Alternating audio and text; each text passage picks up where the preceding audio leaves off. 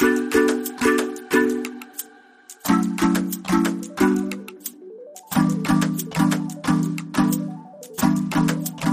I'm speaking with Francesca Specter. Francesca is the author of Alonement How to Be Alone and absolutely love it. It was a Times Book of the Year in 2021, and she's the host of the Alonement podcast. Most recently, she is the writer of The Shoulds, a Substack newsletter and community examining the hidden rules and stories that shape our lives.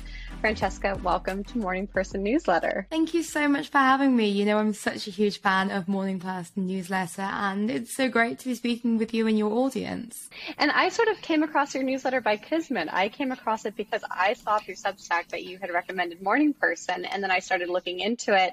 Of course, the title of it immediately captured my attention, The Shoulds, when so much of what I've been writing about on my newsletter is this idea of all the things that we should be doing. And that's something that I'm constantly thinking about. Well, we're absolutely kindred spirits across the sea from each other. I think we were just looking into this, the same ideas, writing about the same ideas. That's exactly how I felt. And I also want to highlight the discrepancy of where we are right now. I'm in Portland, Oregon, and I just you know, immediately before joining on to this video, I feel like my hands are still numb because I was outside trying to get my dog, who will hopefully behave during this entire podcast, to run out and sort of get all of his energy out. And you're in Lisbon and you've been there for a month and you just extended for another month. Can you tell me a little bit about what you're doing there? And um, is your home, where is your home base normally? Is it in London? Yeah, so normally I'm based in North London, uh, near, near mm-hmm. Camden, uh, quite a common, uh, common tourist spot to visit. And mm-hmm. I decided to come away. So I, um,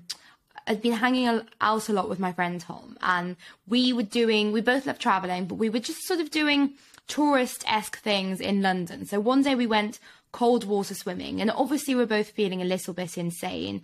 And we were sort of just chatting about how we were going to get through autumn in the UK, where it tends to be quite mm-hmm. bleak.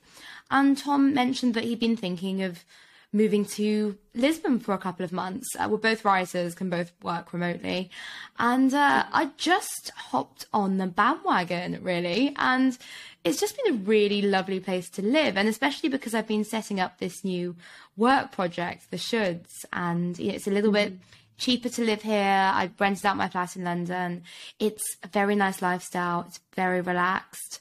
It's just been lovely. I'm really high fiving kind of past self on this decision right now. Honestly, you're an inspiration to me. And I was just telling you, I have a cousin who just moved to Lisbon, and I've been wanting to go and visit her and stay with her. And so I feel like, okay, this might be the sign that I need to go do this, hearing about your fabulous time there. But I wanted to sort of jump in and talk about your book, Alonement, because after reading your newsletter, I immediately went and you were kind enough to send me a copy of your book and I dove into it. And you write in it that you came up with this term, alonement, fresh off of a breakup in your 20s. This is sort of this term that you invented, but it makes perfect sense. What is alonement? Absolutely. So I don't know how many people listening to this will relate. I suspect about half of people. So the half listening that are extroverts might get where I'm coming from when I say that I went through my whole life as an extrovert thinking, okay, time with other people. I'm one of these lucky sociable people. So I never really need to make time to be alone. It's not my default mode. And, you know, we live in a world where being sociable, having social skills is, is, is very congratulated. And yet, I when I went through a breakup, I was 27 at the time, uh, soon to turn 28, and I went through this period of time where I was living alone. I was uh, in a stage where a lot of my friends were in relationships, so we weren't sort of hanging out in groups, doing sort of single girl things very often.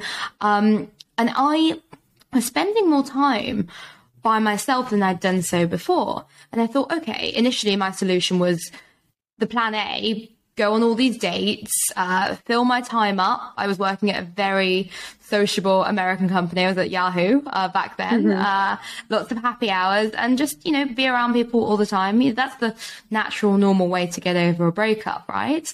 And I think it, it happened actually in November 20, 2018. And as I went through that kind of November, December period, it increasingly it was fun, but I was like, this isn't really sustainable. And maybe there's something a little bit problematic with the fact that I can't really just sit with myself and, and be alone and process this big thing that happened, this big life changing ending of a relationship that, you know, I thought was going to be my full stop. I thought was going to be marriage. And it, you know, it ended for good reasons, but it really, it made me reassess things. And I realized that I needed to create a safe space in myself, a safe period of time in my week where I would be alone and I'd do those things that they tell you to do in the personal development literature. I would do mindfulness, I would do journaling, and I would just come back to myself. And the thing is, there really wasn't a way to describe this journey to my friends. The more I said, "Oh, I was alone at the weekend," they'd be like, "Oh, poor you. You know, I'm I'm so sorry you're going through this really depressing, bleak time." And I was like, "No, no, no. I've really been trying to do this in a sort of intentional, healthy, positive way." Uh, and in the end, mm-hmm. I was mm-hmm. like, "Well, I'm a lifestyle journalist. We invent words for something." I'm going to have to give it a name. So, you know, fast forward January 2019, I wrote this blog post at the time on my uh, sort of now defunct um, old blog. Um, and I, I said, mm-hmm. I'm going to start practicing alonement. That's what it's called. Uh, and if you need a definition, that's it. It's the opposite to loneliness. Fast forward. Mm-hmm. I mean, I love this idea of putting this positive spin on spending alone time because this is this thing that I've been dealing with right now also, where so much, speaking of the shoulds in your newsletter, there are so many ideas around being alone being something you shouldn't be doing. Like you should be going out on a Saturday night. You should be spending time with your friends or something that feels, as someone who spent Friday and Saturday night alone this weekend, there's something that even when I'm enjoying myself and I'm like, this is exactly what I want to be doing, it still feels inherently sad because it's like, oh, I should be going out and doing things with friends. But putting this spin on it of alonement as this almost like positive kind of solitude, this time that you get to spend with yourself is just this idea that I love. And it also sounds like it takes, I mean, for me at least, it's taken a lot of practice to even begin to be comfortable with it. So, what did this process, I mean, you mentioned uh, journaling and mindfulness, but what did this process of really being able to sit in this alonement look like for you? Absolutely. And, you know, I've, I've been really enjoying following along your journey with this as well, because it, it is a process and it's, it's not even a linear one. But I think mm-hmm. initially for me, I really thought baby steps uh, I thought, what have I in the past, you know, if I can think of the off, the odd occasion where I've actually been okay alone, that mostly was doing things like journaling because I am a writer and I that was what came naturally to me. I kind of was in the flow, mm-hmm. so I was almost distracted by from the fact that I was scared of being alone. And so I started just doing that kind of daily pretty much. It was, it was, I don't do it daily now, although I should. And, but I do, you know, I, I try and keep it up as much as possible. And I think it was something that helped me become a friend to myself, I think. I kind of, it, it, was just that baby step, that safe space. And I think that, you know, often we talk about the theory of these things, but sometimes it's just by doing something day after day that you kind of, you, mm. you kind of take away the fear of it. And so as I was practicing yeah. this in my spare time, I then started thinking, okay, well, what can I, you know, what can I progress to? You know, what's, what's level two of this? Mm-hmm. Um, because I think, you know, and this is something I recommend in my book. I say that, you know, never one is just finding a safe space, even if that's in the confines of your own home where this can be okay. But then I thought, okay, what, what do I like doing? with other people that I'd quite like to be able to do by myself. Um, mm. And one of them was, uh, you know, I always just remember how uh, my ex my ex-boyfriend and I had very different sleep cycles. He, like a normal person, liked to lie in at the weekend. I was like an excitable puppy, you know, 7 a.m., 8 a.m. Mm-hmm. I like to get out. And I started making mm-hmm. my Saturday mornings, and they still are to this day, my alonement space. So, you know, I'd get up, mm. go for a walk or go for a run or whatever, do some exercise, and then go out for brunch by myself, just take the paper, um, treat myself and and not have this panic in my head about you know if someone saw me because I'd just be like, well, I'm I'm doing me, you know. I, again, it mm-hmm. kind of mm-hmm. helped having this words for it that I sort of invented. Completely. Oh my gosh, there are so many things that I want to respond to. I don't even know what to talk about first, but I was thinking about this yesterday because I've really felt like, okay, this is my first time I was with my partner for 10 years. I'm 30 now. This is my first time ever living alone, being alone in any kind of respect. Like, even when I was with a partner, I was filling up all my time with other people. And most of the time I'm okay with it. But yesterday I was walking my dog around my neighborhood, which is a really like family friendly neighborhood. And every, all these families are going out to brunch. And I would even see like somebody going and picking up a dozen bagels at the shop and feel this pang of like, oh, they're going home to a family and I'm so alone.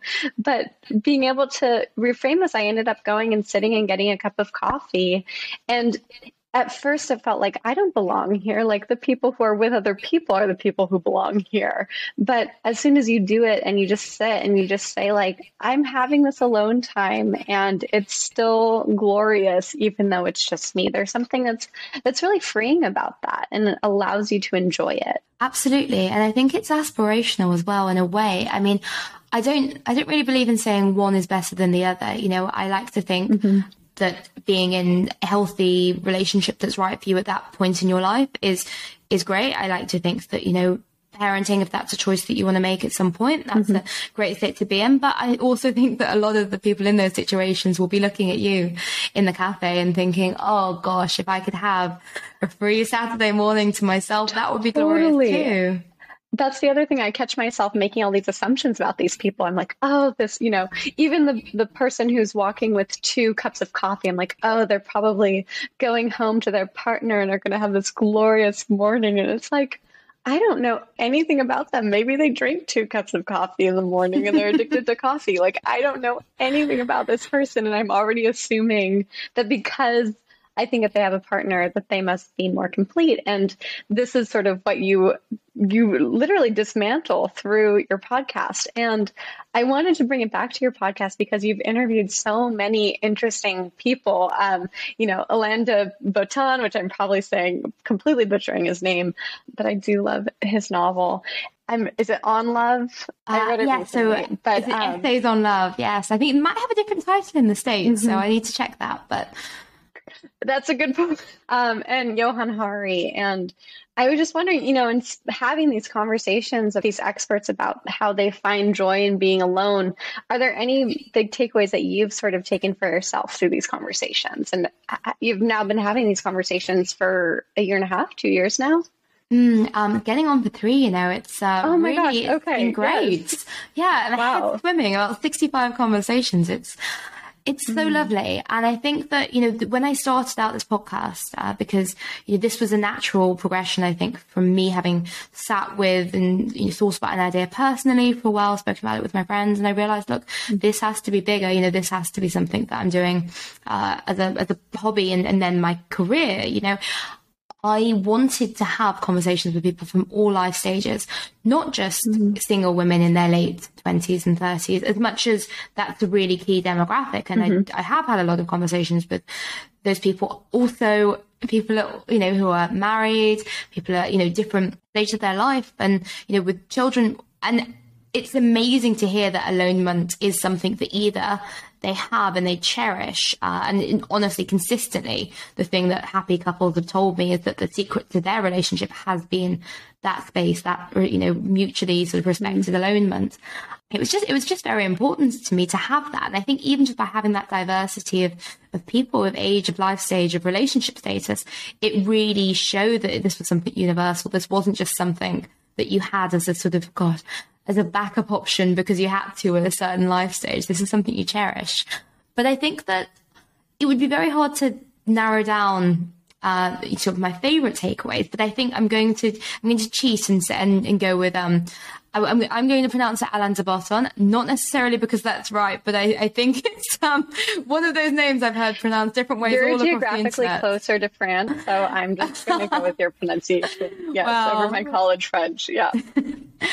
the thing that he said, and this this really got me thinking um, quite early on, because the first podcast episode I did I did with him. He said it's not it's not the being alone that's a sort of magic bullet. It's not just taking the space to be alone. You've got to really think about what you're doing when you're alone. And I think it mm-hmm. made me really I don't know, it, it made me think, right, there's got to be a sort of skill set around being alone. And, and, and later on, I, I, found this amazing researcher, um, Dr. Virginia Thomas, who I mentioned in my book, and she came up with this term solitude skills. And I thought, ooh, mm-hmm. okay. So it's not just being alone that's the magic bullet. You've got to really think proactively about it.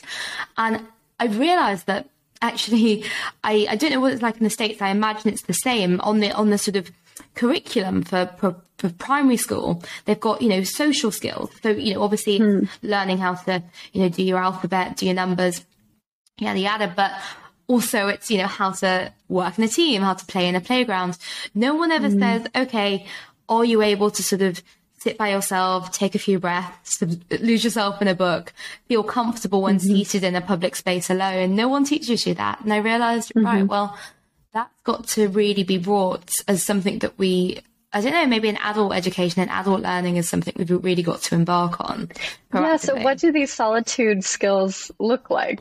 Absolutely. So there's um, a few that a few that Virginia specifically identified. One of them is basically just the emotional regulation. So kind of like I was talking about, you, you know, the first step is to learn to be comfortable with your own thoughts, even if it's just at home. So something like meditation, breath work, journaling, um, and you know, you, you'll listen to this and think, you know, it's probably people listening to this will think, okay, yeah, well, yeah, this is all the stuff we're told to do. But I think it's the it's the being alone part and, and why that's kind of key and, and, and part and parcel of it that I think is not really mentioned very much in the sort of personal development literature and content.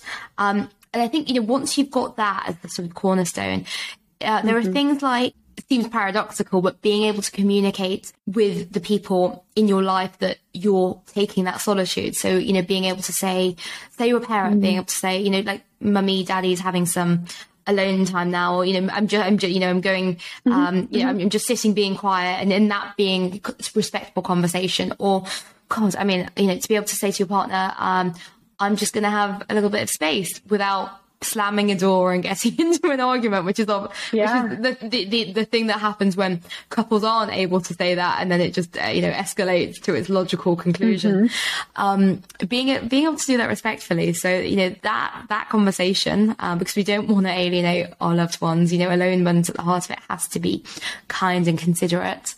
Um, and then mm. things hmm. like, uh, you know, exactly what you'll do when you're working on a relationship with a, a friend or a partner, you know, that taking quality time. So, you know, scheduling it in your diary, planning ahead, mm-hmm. um, because, you know, it's, mm-hmm. it's humans, we like to look forward to things. There's, there was a study that said that the actual health benefits, the, the mental well-being benefits of a holiday they actually start two weeks before when you're planning it. So same mm. same with planning time alone. So putting that in your diary finding out what you're going to do planning it ahead. They're all useful solitude skills I mean, I love hearing you say that, and it is so interesting because I think of this distinction to make about being being alone, but also being able to be comfortable with your thoughts is so important because it's one thing to be alone, but to be really distracting yourself. You know, like I have to watch a lot of TV shows and read a lot of books for my job to be able to review them, but it's not really being alone in the same way that sitting and journaling and truly like forcing myself to cook dinner without listening to a podcast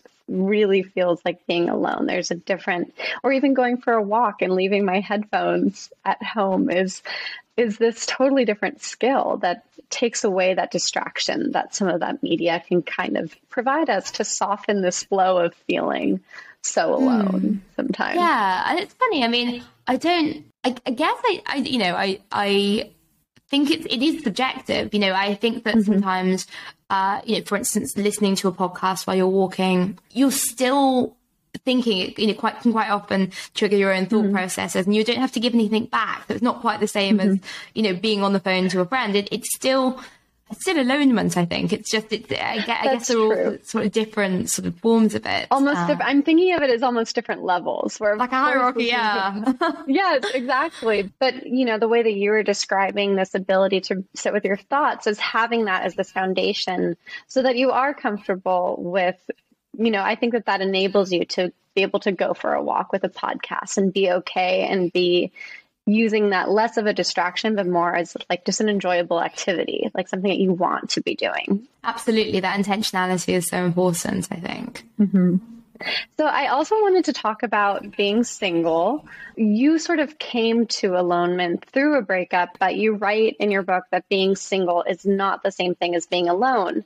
And I was just sort of wondering why you find it so important to make this distinction. Mm, well, you know, it's so funny because I, you know, I have friends who say to me, um, oh, you know, I was telling my friends about alonement and they said, oh, what? Does she never want to get a boyfriend? And I think mm. I find it quite funny because, um, you know, I can act, you know, I can say in my own life, I, am at a period where I am actually looking, um, you know, for a partner or, or, for something a bit more long term. I, mm-hmm. I spent the first six months of this year on a dating hiatus, literally so I could travel without feeling guilty about it. Mm-hmm. But I think that it's so funny how we conflate those two things. I think it's a shame because I think, uh, you know, as I say, like what I've done through the podcast is talking about alonement as a sort of universal thing that would benefit all life stages and something that's really mm-hmm. beneficial to relationships. Um, and yet we kind of say single and alone and we conflate them like they're bad things. And I think both are wonderful things, but they're not the same. And, you know, the way, mm-hmm. the way I sort of describe it and the way I think it probably comes across most easily is that being single is like it's this it's this petri dish. It's this opportune moments to be able to spend a bit more time alone? Because you you might spend more time alone if you're if you're single if you're you know especially if you're living alone. Not necessarily but especially in that scenario. Um, and that's a really great space to think okay um, if I have a night in alone, what what would I cook, or what TV show would I watch, or you know what would I like to do with my spare time, and then you can mm-hmm. Bring all that stuff into your relationship and be Mm. It's like having your cake and eating it, isn't it? You get both things. You get to live your most authentic life uh, within, you know, within a loving relationship, if, if, that's what you're looking for at that time in your life. And I think it was actually, mm-hmm. you know, it was having conversations with my close friends who said, you know, yes, this is something that I'm working on actively in my relationship. I was like, ah, right. Mm. This doesn't need to be yeah, this just doesn't need to be a plan B associated with being single. This is something that we should be talking about in every stage. Mm-hmm. And I think, you know, even in my book, I've got a whole chapter on relationships and looking at couples who've managed that successfully. Mm-hmm. Yeah, it almost, it emphasizes the importance of the self-sufficiency and also to avoid becoming fused or codependent in your relationship, that you have this sense of self that's strong enough, even if you're in a relationship or not in a relationship. And one of the terms that I love that you brought up in your book, I think it was the philosopher Elizabeth Brake, who you mentioned, who had this term of amatonormativity um, and this idea that, like, so you define as promoting the importance of a central romantic relationship above all else. And I think that so often that is a trap where we maybe don't work on ourselves enough and work on, you know, our sense of alonement and um, our sense of being able to enjoy ourselves alone because there's this idea of well as soon as i find a partner i'm not going to have to do that. I'm everything's going to be solved and i'll be good. And it's sort of this fairy tale ending. Yes um, and i you know i love that term. It's funny. I, I have come to a point uh, where i no longer think that a romantic relationship is a happy ever after. And and then there is as someone who you know grew up watching rom-coms and uh, writing listening to love songs, but you know, I think I was I was writing a lot of a lot of terrible poetry, and I think country country romance songs when I, you know when I was when I was 10, 11 years old, I was I was that that person, and I always thought it was the answer to everything. I've got parents who are happily married, and I do believe they're soulmates, and yet I think that it isn't the solution to all your problems. I think that it's so much more exciting in another way perhaps in a, in a calm way, in a in a sort of in a more balanced, sort of eyes wide open way. It's so much more exciting to look around your life and think, right, where is the love? How, what kind of, you know, how how much can I stretch friendship? You know, what can I get more out of friendship? Or maybe my relationship with uh, my parents could could change, and, and and you know, we could develop a more I don't know mature adult enjoyment, understanding of like you know our, you know, our conversations and we can work on all of these things, you know, even loose connections, you know, meeting, meeting strangers. Can I be a better conversationalist? Can I be a better listener? Life becomes so much richer when you almost give up on the, happy, happy ever, uh, ever after as a, as a kind of cure all solution. And maybe it's, maybe it's unromantic, um, in a sense, but I, I just think it's romantic I think it just extends the the idea of what can be romantic. And I think that yeah, the you know the amatonormativity phrase is so interesting because it just it touches on an assumption we all make. You know, we we uh, even you know in a completely well-meaning way. I'm I'm away in Lisbon having a fantastic time. I'm meeting all sorts of people um, and doing all sorts of things. Yet the first thing my friends will ask, uh, some of them is, you know, have you been on any, any dates? I've been on lots of dates. They've been fantastic, but I've also done lots of wonderful things. And mm-hmm. I think, yeah, it just, it just sort of spreads the, it spreads the enjoyment. It spreads the richness of life when you give up on the happy ever after. Mm-hmm. Yeah, it, instead of having it be this, as you say, cure all, this sort of end all be all to everything, it can be part of what makes you whole. And I mean, I, this is the perfect segue because we're heading into the holiday season. I'm speaking to you, it's the week of Thanksgiving in the States, and this will go live in the middle of December. So it'll be right before we're heading into Christmas. And so often the questions that, um, you know, relatives ask are, is there anybody special in your life? Um, are you going to have kids anytime soon? You know, I'm about to head into Christmas for the first time without somebody at my side. Um, so I was wondering if you could sort of speak to even how to navigate those questions or maybe even the upside to being single during the holidays and maybe why such an emphasis shouldn't be put on those questions. Oh, you know, you you and I both, and I think it's a little bit different as well, isn't it? Because we've had a, a strange mm-hmm. couple of years where we might not have got together en masse as families, and um, and you know, and mm-hmm. some some people might be freshly navigating this for the first time, even if this isn't the first year that they're single. I think it's interesting. Um, the first point I want to make is on on those questions, um, because.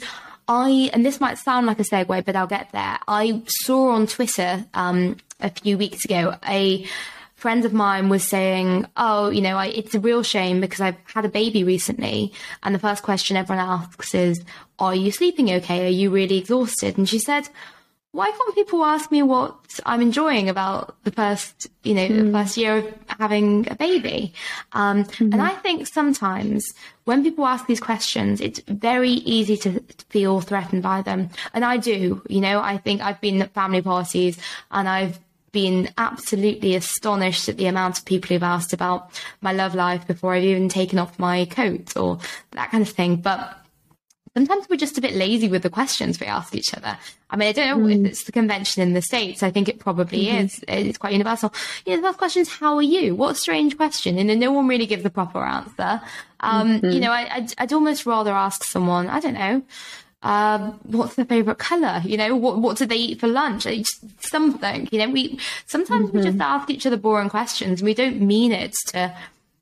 Oh, I couldn't agree more. I actually I recently saw there's this sort of touring show that I'm a huge fan of in the States called Pop Up Magazine, where it's almost this lecture series that visits a couple of different cities. And and one of the writers who I saw recently was the writer Chanel Miller. And she was her whole conversation was about the questions that we ask each other and how we're often just asking uninteresting, boring questions where you know, she was talking about a friend of hers is a teacher for kindergartners. And mm-hmm. the first question she always gets is like, oh my God, how do you do that? Like, how exhausting to be a teacher for kids that young. And she's like, well, the questions that I want to be asked are, how are these kids seeing the world right now what is the really interesting thing that kids are doing these days how like what where is their curiosity she's like there are so many interesting questions that people could be asking instead of just saying oh man, is it is that the worst to be chasing after kids all day? Yes. Oh my gosh, wouldn't that be mm-hmm. lovely? And you know, even to turn mm-hmm. that to being single, wouldn't it be lovely if the first question was, "Wow, you're single! Like, what's your favorite thing about being single? Like, what's what yes. you know the favorite thing you've done this year? Not and not not like not even just a dating context, but like." How has that mm-hmm. been great for you? That's a big change in your life. What's yeah. You know, let's celebrate the good. Um, mm-hmm it would just be lovely. And I think, you know, you can do that a little bit. I think I've started, you know, occasionally, um, you know, I've had it where, um, I've actually had this with my mum. I've had a bit of a chat, um, where I've said, look, um, the, you know, my, the sort of love of my life and soulmate is kind of my best friend Rachel, you know, and I kind of, I like, can you ask how she is like when we chat? Because, you know, my, mm-hmm. uh, that's, that's, that's my special someone. And I know that sounds mm. a really strange, maybe slightly spiky thing to say, but it's not. It's just, I want to talk about the joyous, loving relationship that I have in my life and the things that mm. we've done recently rather than, you know, I, I again, you know, I think if I'm dating someone for a few months and I'm really excited about that, like I'd love to speak about that. But sometimes I think, you know, in the early stages, we just don't know. And that, that's not to say that the other person's not worth talking about. It's just that we're all fragile little humans working it out. And I think it's, yeah, it's, it's, so I think that, so the thing on questions, yeah, you, you can sometimes direct the conversation. Um, you can sometimes just go in a little bit armored for it. The thing that I found really wonderful is having lots of you know making um, either deepening friendships with people who are single or making new friends i've done both over the past three years and that hasn't made me less close to my friends in relationships it's just given me more um, and I've obviously got more space for those relationships because I haven't got an all-consuming romantic relationship. I think that it, we, you know, so we can reflect on this stuff because it is, you know, it is something that's difficult. And I think, you know, in the same way that God forbid, if you're having, you know, if you're struggling to get pregnant with a partner or if you're having relationship issues or, you know, we all have our, our burdens, we all have our secret struggles and, and they can be hard too. And I think that any life stage where you feel lonely in it or you're struggling with something, that's hard. So I think that, you know, mm-hmm. it's nice to, yeah, I had, I remember, you know, after the Christmas season, I went for a very long walk with a wonderful single friend who's got lots of amazing things going on in her life. And we just, we just had a long walk and a chat about it and we're just unburdened mm-hmm. after. So, you know, it's, it's, it, the, it's not, not possible to not have these obstacles, but, but they are mm-hmm. true of any life stage, I think, over the holidays. Mm-hmm. Yeah, it's interesting because I understand why people ask these questions. They're curious and they're excited. And obviously, the questions that I'm going to be receiving are a little bit different because I'm going through a separation. So I feel a little bit like I'm walking into you know, my family gathering with sort of a scarlet letter on me where it's they all know my partner Jonah incredibly well and the fact that we won't be there together it's going to be very very obvious and I don't it'll be interesting to see what kind of questions they ask.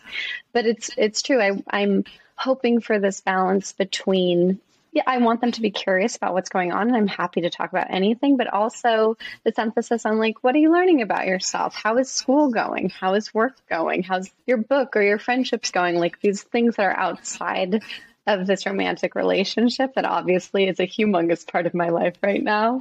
But mm. yeah, exhibiting this curiosity about other elements instead of it just being about the romantic relationships. Completely. And I think the wonderful thing that, you know, you've got going on is that you've got so much going on. I think that if we do spend, mm. as, you know, if we do when we're you know, when single, if we do spend our whole time dating and trying to, you know, find someone, that's that's a hard space to be in. It can be wonderful, it can be very fun, but it's also hard. And it's not you don't necessarily want to talk about something that might make you feel vulnerable or uncertain when you meet up with people. So, you know, alonement, you know, the the, the way that you've really rocked living alone in so many ways, and that you know that you've done so many wonderful things. Good and bad. Just, sometimes I rock it. Sometimes I don't rock it.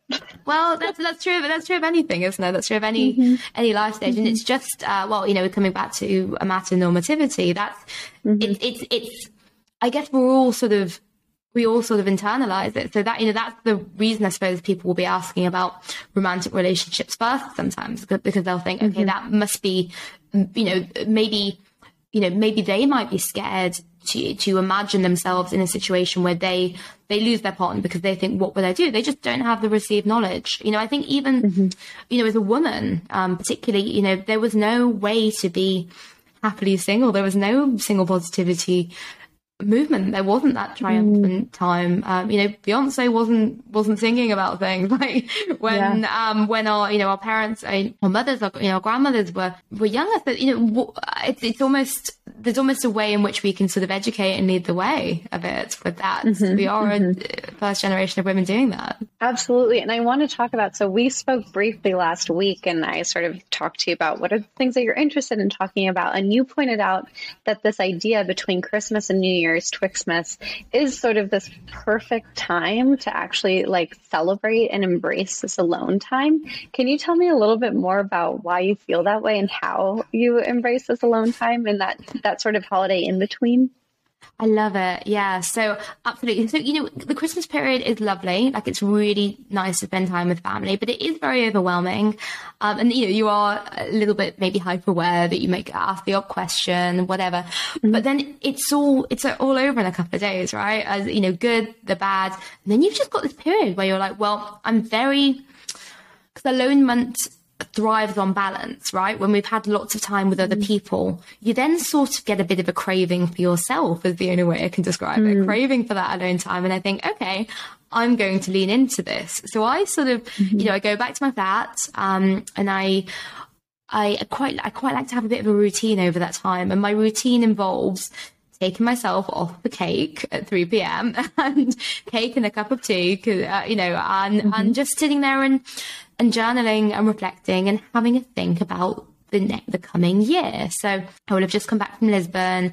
I'd be sort of think, you know, I'm self-employed. I'd be thinking about work for the next the next year, but you know, but also the things that um, you know I want from my lifestyle going forward. So, you know, I've I've, you know, been getting ideas here. I've been thinking, oh, you know, I really want to be part of a community yoga class, like kind of create that because I, like you, come from an area where actually quite a lot of um, you know, families and kids. And actually, I, want to sort of find my single community within that. I will be thinking about all these considerations, um, but I'll just be asking the questions. I think I, I, tend to look up sort of, you know, journaling prompts and sort of end of year journaling prompts online, and I just sort of write myself a bit of a list of questions. Um, which is funny. It's almost, it's almost like very cheap therapy, but it's, it's not just therapy. It's, I reflect on the past year um, I think what was good about that? What do I want to sort of take more of into the next year about that? And, you know, I then think about almost give myself closure for the past. And then in the, you know, in the kind of successive days, I'll be thinking about the future a bit more, you know, it's, it's sort of, um, there's a book called Designing Your Life by, I think, uh, Bill Burnett and Bill Burnett and, and someone else, but it, it's basically they're, they're Stanford professors who basically look at life design as a sort of design thinking problem. And, you know, they think, how do I engineer the life that I want? And I guess that's what I'm doing in that space. By the sort of 31st of December, I've got a really clear idea of how I want the next year to look. Um, you know, and I'll sort of come out with two words. But for this year, it was sort of creativity and community were the things I really wanted to bring it. into, bring into, well, bring into, you know, bring into this, um, this year. And then on the 31st, I sort of think, okay, I want to give that back to my friends a little bit. So I run kind of private between, you know, there's like 10 of us, maybe I think there was, last time I did this, I, I will do a, a guided journaling session on Zoom. Uh, cause we, you know, we're all in different places, We might be with family and not everyone's together, but you know, the beauty of virtual, virtual communities, virtual connection.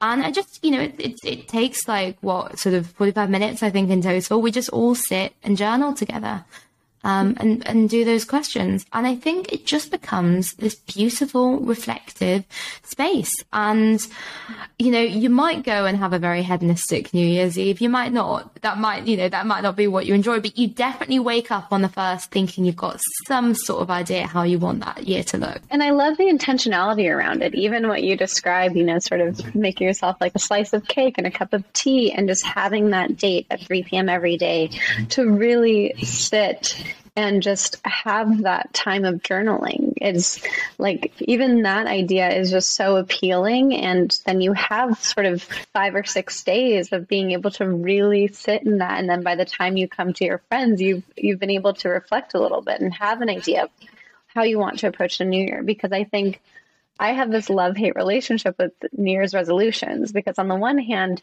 I love having a marker of renewal and of an opportunity to sort of reflect and reframe what's important to me and what my priorities are moving forward.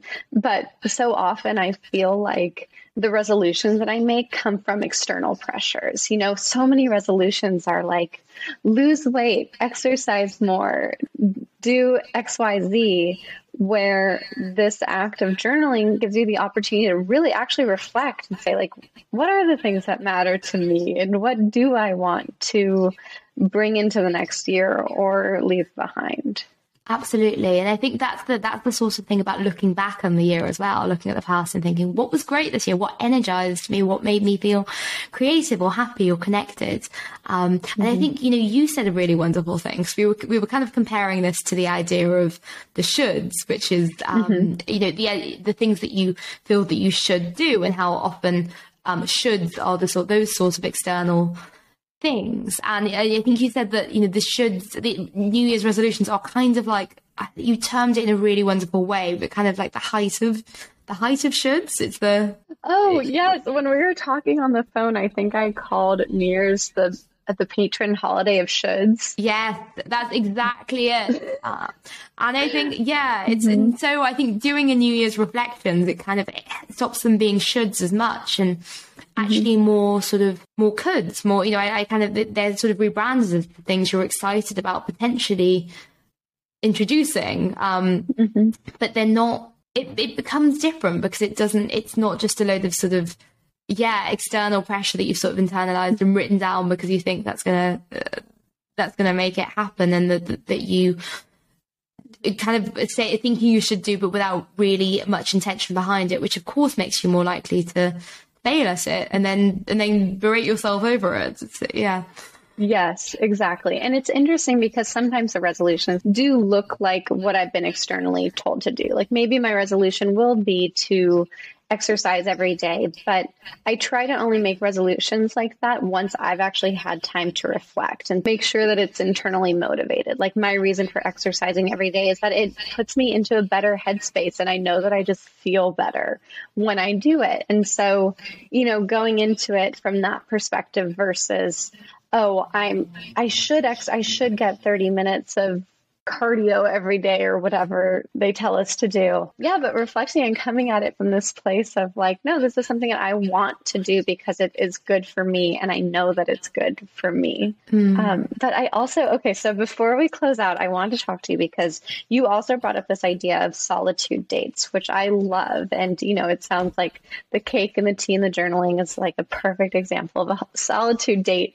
But are there any other things that you like to do during this Twixmas time as sort of a solitude date? Ooh, so I actually, I have, as I say, I, I, become a sort of bit of a creature, a cozy creature of routine um, mm. during those days. Um, and uh, ooh, there's a, actually a solitude skill I wanted to mention that I do sort of introduce in, which is solitude skill with balancing alone time with time with others because I'm too much of an extrovert to spend loads and loads of time back to back alone. So I do actually plan a walk with a friend or one thing mm-hmm. on those days to balance it out.